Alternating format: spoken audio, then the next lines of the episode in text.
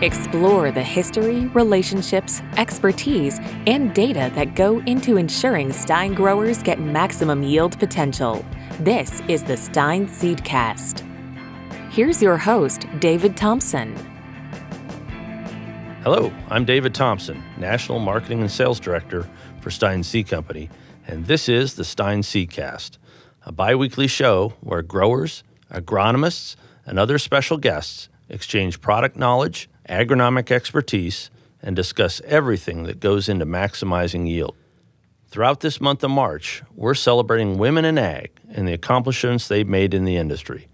Joining me as a co host throughout the month is Stine's sales support team lead, Renee Schmidt. Renee's been a Stine employee for about five years now, and a woman in ag even longer than that. She and her husband Marty live on an acreage just outside of Adel, Iowa, where they raise their children and have livestock. Renee, thanks for joining us as a co host for March. On today's episode, we have a special guest, Jennifer Marion, who's the FFA advisor for Woodward Granger Community School District. She grew up around her family's row crop farm in central Illinois and decided to home her passion for agriculture to pursue her bachelor's degree in agriculture and life sciences education at Iowa State. Since graduating from Iowa State, she has taught ag for the past four years three at Easton Valley High School in Preston, Iowa, and started at Woodward Granger this past fall. Thanks for joining us today, Jennifer. Thank you for having me. So, tell us about your background. Um, so I grew up on a well, I grew up in town uh, in Danvers, Illinois, but my family row crop farms. Um, so I grew up around corn and soybeans, helping out where I could in the summertime, and then that kind of spurred my passion without even realizing it.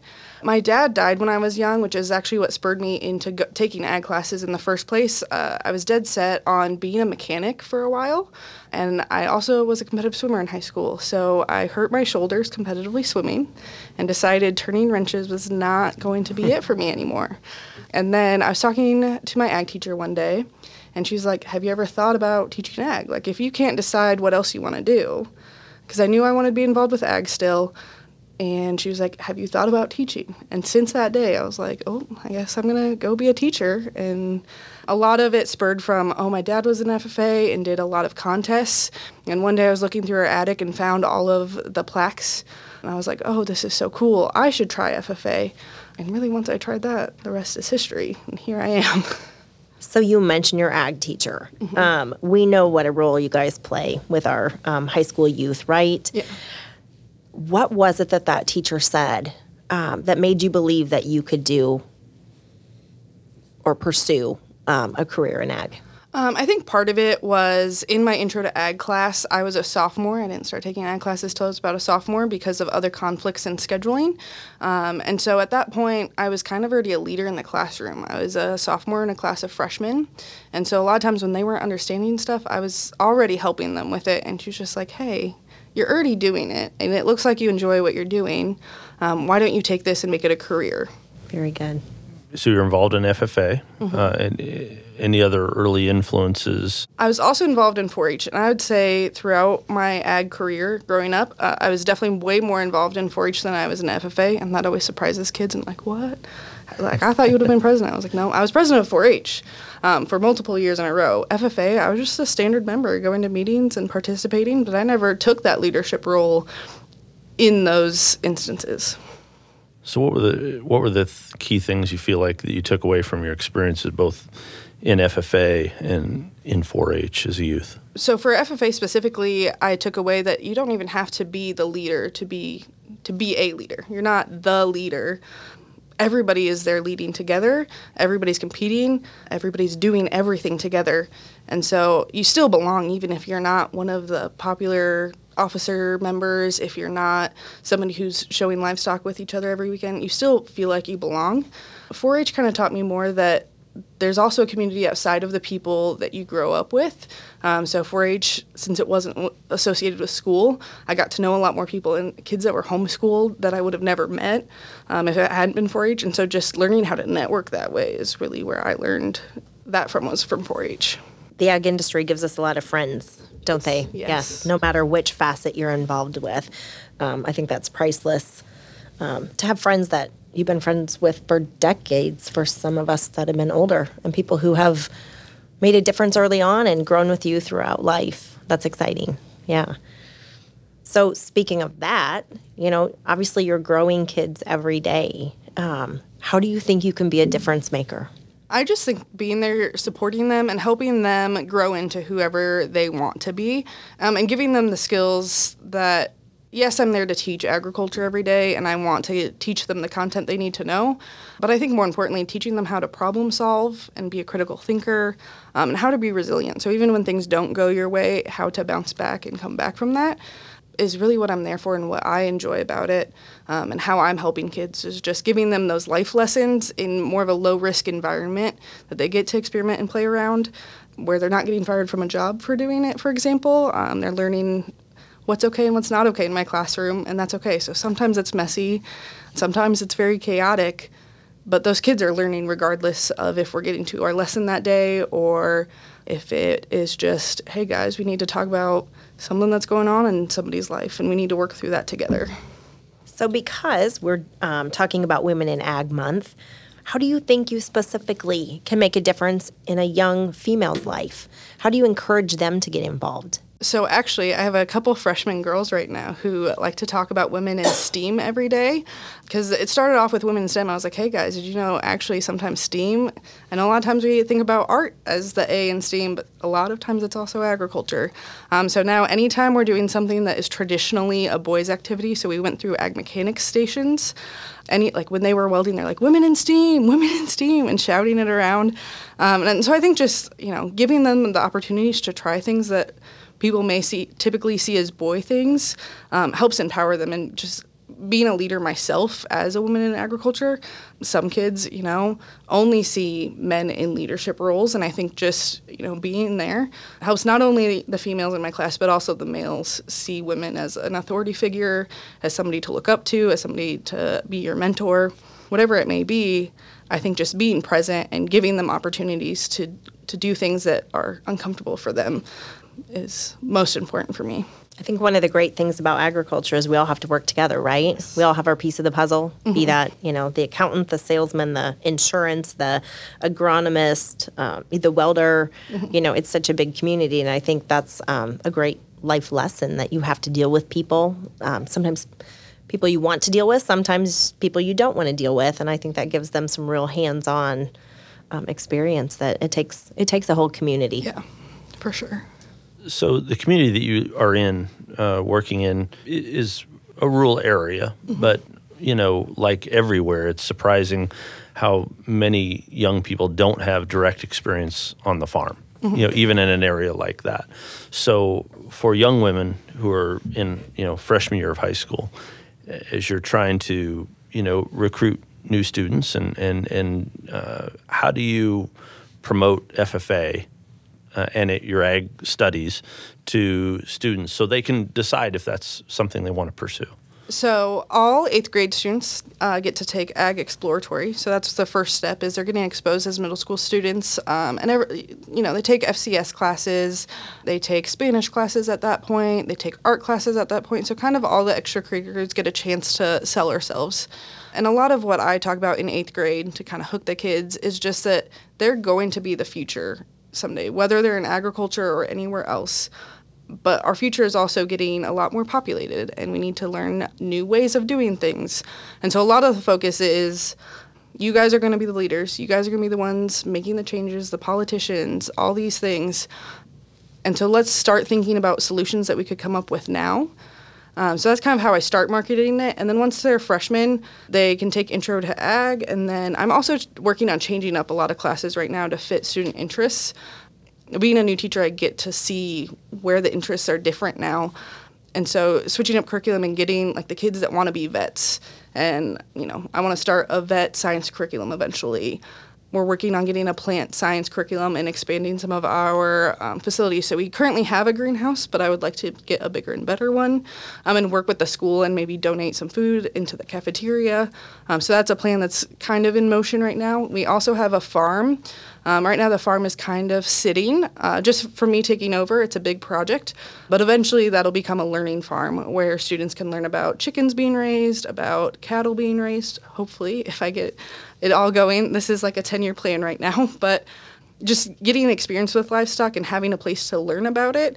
Um, and a lot of kids, once we have that going up and going, a lot of kids are like, I just want to go see what that is and take a class just to go see what it is. So you're investing. You're investing a lot of your own personal time, talents, resources. Why? Why do you believe in that? Like I said, these kids are just going to be our future, and I want to get them the most prepared that they can be to make the decisions in the future, to make sustainable choices that can keep going, as well as like learning how to advance with technology and stuff because I want our future to be better. Um, and I just see that potential in those kids. So they, like I said, they're going to be the leaders. They're going to be our politicians. They're going to be our farmers. They're going to be our parents in the school district eventually and they also just need to know that they make a difference and that they will make a difference and that somebody believes that they will and to see the importance and why they're doing what they're doing that's exciting to hear you know for um, obviously on behalf of stine seed company we thank you for that investment because you know we employ those people and we need people from research to accounting to every area within the company um, and that's pretty exciting to know we've got people out there raising up that next generation so Thank you. You're welcome. And thank you for giving me a reason to help them grow and jobs for them to go to. So you talked about a, a 10 year plan that's, you know, really visionary. It's looking into the future. How do you talk to your team, your young young kids who, you know, don't have that maybe all of that vision, right? Mm-hmm. You're trying to set them on a path, and and how do you work with them towards setting those goals? Um, so I definitely start, especially with this first year. I'm starting with you know a lot of the leaders that were there when I arrived, and we're looking at revamping FFA um, to be what they want it to be and what they see as being important for them. And so just starting with what they believe is important is going to help bring the younger kids up as well because they're seeing like I believe that FFA an FFA chapter is the students organization. So it's not about what I want, but what the students are interested in, what they feel motivated to go and do. And so that's really where it starts and then it's problem solving from there and piecing the puzzle together from there. Like, oh, students are really interested in this. How can I connect them to industry somehow or how can I connect them to a contest? And a lot of times it just takes building a relationship with students that they trust you enough to let you guide them in a certain direction and they trust that it's going to lead somewhere. Um, so a lot of the first steps are just relationship building and giving them some leadership in it as well. So, one of the things we've talked about in a previous podcast episode is that those of us who've been in the industry a while have seen the role, you know, females taking on larger and larger role, and they're a larger and larger part of uh, the ag population. Let's say. I guess I'm curious. Do you know? Do your students are they aware of that? Maybe do they know that, or is it just something that they accept as there are more equal opportunities today than there were, you know, maybe in the past? I'm not really sure if they see it or see any discrepancy. Like I know when I was in high school, it was like I knew I was gonna maybe struggle a little bit being an ag teacher. Um, people warned me that you know it's a male industry, and actually. I have a lot of female ag teacher friends, and there's a lot of them in Iowa as well. I want to say most of them in Iowa these days are even turning more female. And I think it's just they don't see it just because I don't necessarily present information that way. And a lot of times they see their moms involved in the farming, whether it's in a big way or not. They just don't question that males would ever be like, nope, you don't know anything. And there's exceptions. There's definitely going to be some kids that are like, oh, females don't belong. Um, and I'm like, well, I have news for you. We do. yep you know, you said you you heard that maybe you would have issues um, being a woman in your position. Have you had? And is there any really big challenges, obstacles you'd have to you had to overcome? And what'd you learn from that?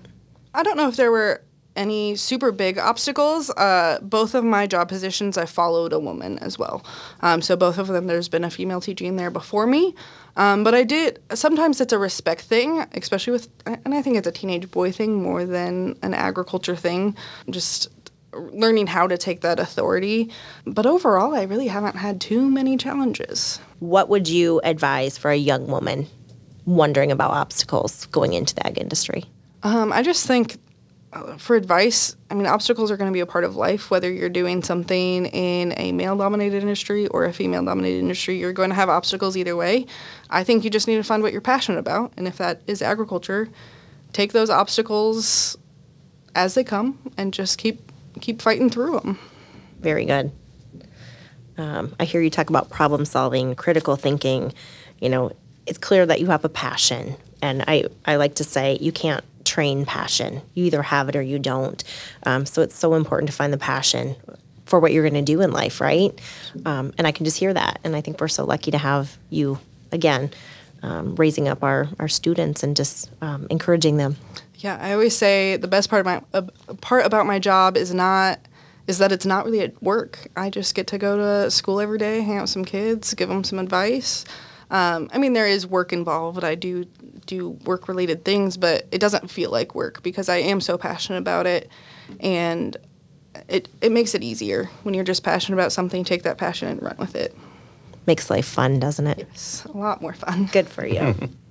As an ag ed instructor, how do you interact with the community and with, you know, businesses uh, toward helping guide these young people toward because toward hopefully what they hope are future careers. So, especially with rural school districts, one of the easiest steps to do is just to be involved. Like, go to basketball games, go to football games, and just be present and around. Uh, it might be going to a school board meeting, and then those people often also are business owners.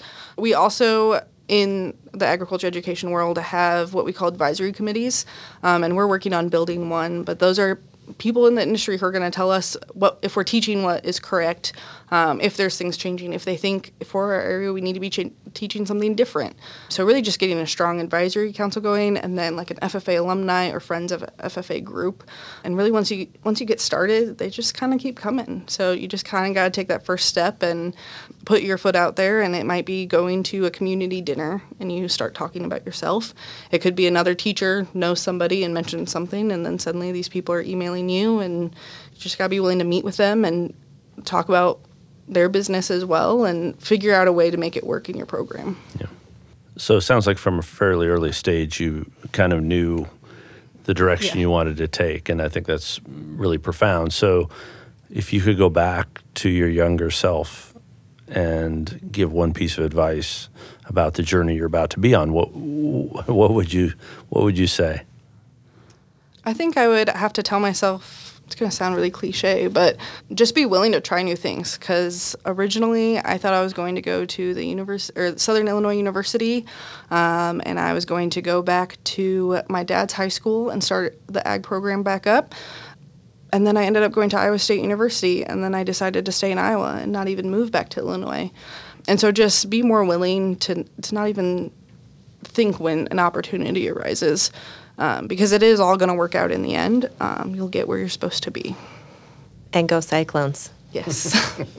For those tuned in, we've been listening to Jennifer Marion, who has generously shared her experiences with us on what it's like teaching the next generation of women and students in ag. Thank you so much for joining us today, Jennifer. Thank you so much for having me. Well, thanks, Jennifer. Also, thanks to Renee for helping me out this month with all of our Women in Ag podcast episodes. You're welcome. Well, we'll be back with more expert interviews and insights about all things Stine in two weeks. And to never miss an episode, make sure to subscribe to the Stine Seedcast wherever podcasts are found. We'll talk to you next time. Until then, remember, Stine has yield. Subscribe to the Stine Seedcast wherever podcasts are found. To learn more about Stine and its elite corn and soybean genetics, visit stineseed.com.